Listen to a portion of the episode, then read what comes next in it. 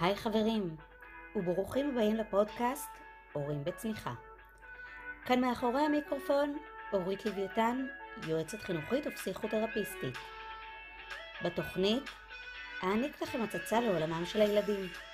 מפרק לפרק אחשוף אתכם לתיאוריות חינוכיות ופסיכולוגיות, ומדי פעם גם מארח מומחים בתחום.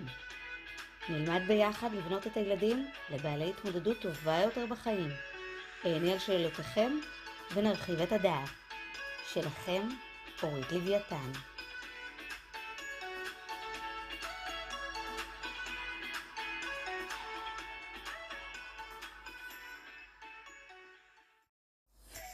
היי חברים, וברוכים הבאים לפרק הראשון בפודקאסט הורים בצמיחה. בתוכניתנו היום ניגע בנושא דימוי עצמי. נלמד מהו דימוי עצמי, נבין כיצד הוא נבנה ונרכוש חמישה כלים יישומיים לבניית דימוי עצמי מנצח בילדים. בתוכניתנו היום אני מארחת את בעלי היקר גלעד, שהוא מומחה בתחום ההתפתחות האישית של אנשי מכירות. האם שאלתם את עצמכם לא אחת מה אתם שווים? האם כל הזמן מעניין אתכם מה האחרים חושבים עליכם? קורה לכם שאומרים עליכם שאתם מתחברים עם אנשים שלא מתאימים לכם? או שאתם משיגים ציונים או הישגים שלא תואמים את הכישורים שלכם? על כל זאת ועוד נענה היום בתוכניתנו הורים בצמיחה. כאן מאחורי המיקרופון אורית לוויתן. אנחנו מתחילים.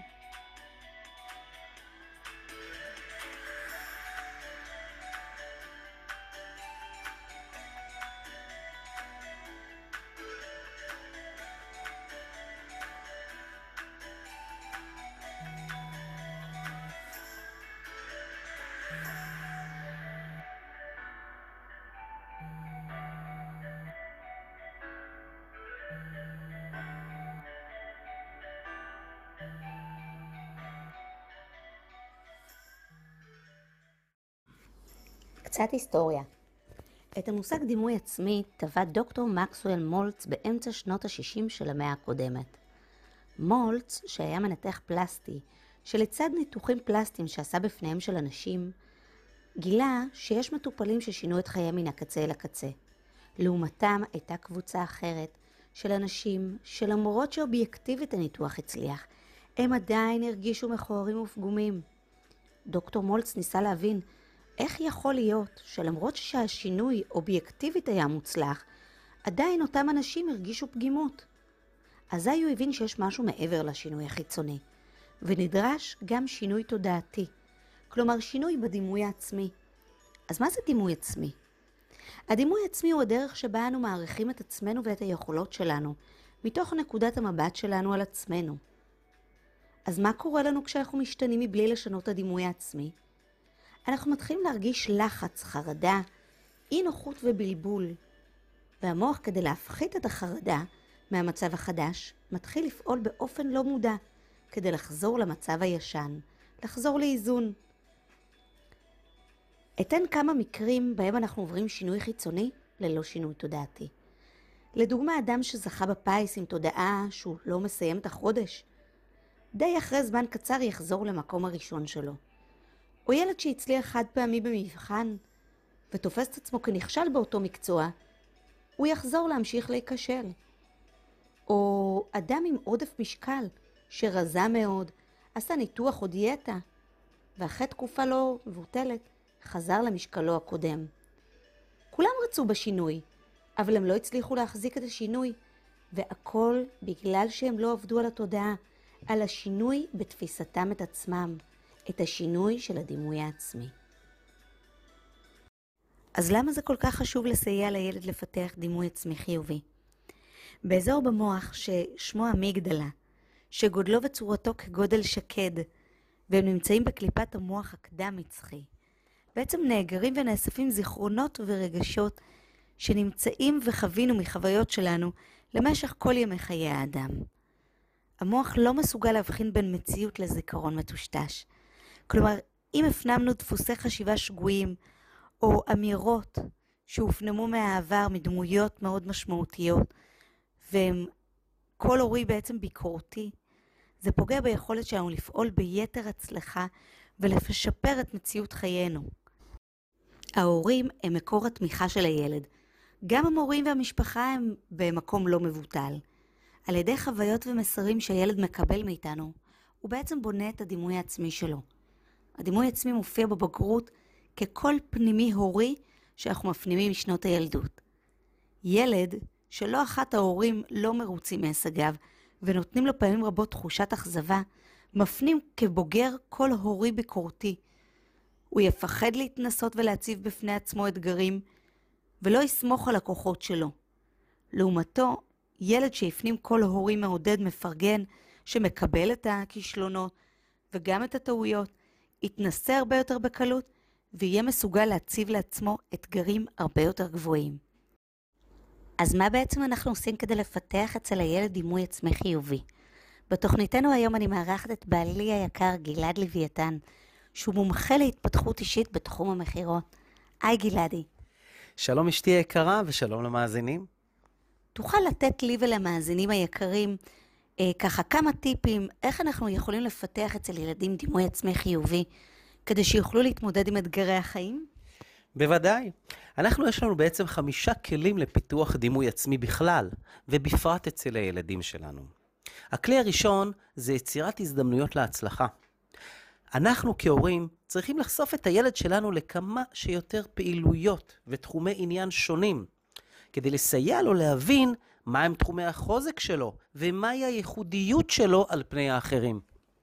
אז בעצם אתה אומר שאנחנו ההורים צריכים לחלץ מהילד במה הוא טוב וללמד אותו את זה, שהוא ידע בעצם במה החוזקות שלו. זה בדיוק העניין. טוב, אז הכלי השני שאני רוצה לדבר עליו זה פיתוח תחושת האחריות. אנחנו כהורים צריכים לפתח בילד את תחושת האחריות שלו, והתרומה שלו לבית שבו הוא גר.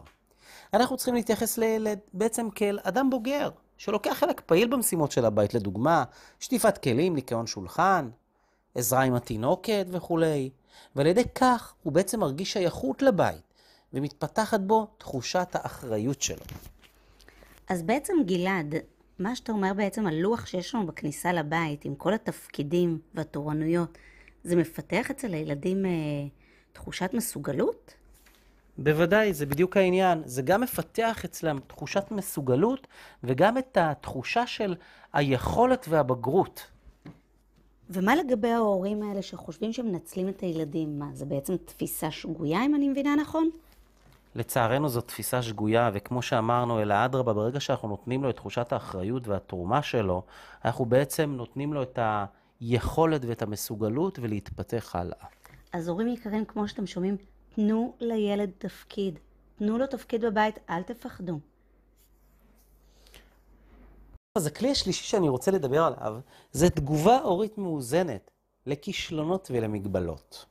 אנחנו כהורים צריכים להגיב באופן פרופורציונלי ומאוזן לכישלונות ולמגבלות של הילד, וזאת כדי להעביר לו את המסר שהוא אהוב ומוערך למרות הקשיים שיש לו.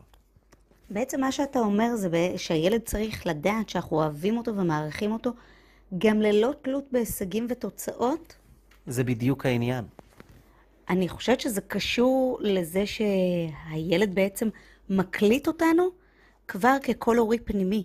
קול שילווה אותו בהמשך, ובעצם בכל פעם בעתיד שהוא ייתקל בקשיים או כישלונות, אנחנו נהדהד לו באותו קול הורי. בדיוק, בשביל זה אנחנו צריכים להוות מודל מאוזן בשביל הילד שלנו.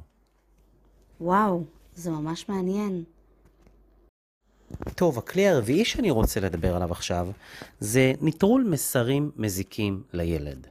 אנחנו כהורים צריכים לנטרל את המסרים הלא טובים שהילד מקבל. לדוגמה, כל מיני נשמות טובות, את יודעת, אורית, שמזכירות לו את כל הכישלונות והטעויות שלו בחיים.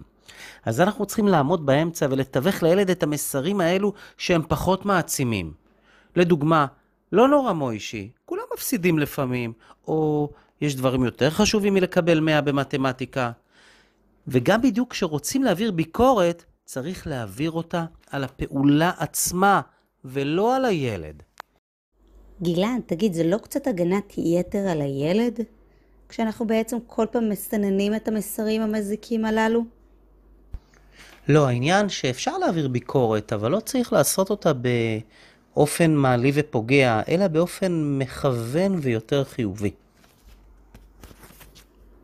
טוב, אז הכלי החמישי והאחרון שאני רוצה לדבר עליו זהו פידבק, משוב חיובי. אנחנו כהורים צריכים לתת פידבק נדיב לילד שלנו, לשבח אותו על הצלחות. חברים יקרים, תשבחו את הילד שלכם על הצלחות, תפגינו חום ואהבה, תראו את העניין שלכם בילד, כדי שהילד יבין שהוא ורצוי בשל היותו הילד שלכם, ללא תלות בהישגים. תתפעלו, תראו התפעלות כנה לאיזה רעיון טוב שהוא נתן לכם, או תצחקי אפילו איזה צחוק מתגלגל אם הוא מספר איזו בדיחה. זה בעצם חיסון מצוין לכישלונות. ובנוסף, אל תשבחו על יכולות מדומות, אלא תציבו אתגרים לילד. זה נותן לו תחושה שרואים אצלו יכולות גבוהות. כמובן שמותר לבקר, אבל באופן מכוון ולא מתלונן. אז בעצם אם אני מסכמת את זה, אתה ממליץ לנו לפרגן לילד בכל מקום שאפשר, על כל במה אפשרית, מול הדודים, מול הדודות, מול אה, בני המשפחה, לא לפחד מהצבת אתגרים לילד ולהימנע מהשוואות. אני חושב שסיכמת את זה בצורה הכי יפה והנכונה, אורית, בדיוק כך. אז תודה לך, גלעד, שהתארחת אצלנו. אנחנו תכף מסיימים, אז אה, נגיד תודה לכל המאזינים, וניפרד ממך לעת עתה. הורים יקרים, תוכניתנו הגיעה לסיומה. מקווה שנהנתם, מקווה שהיה לכם לעזר המידע. כאן אורית לוויתן, מאחורי המיקרופון. 累的哦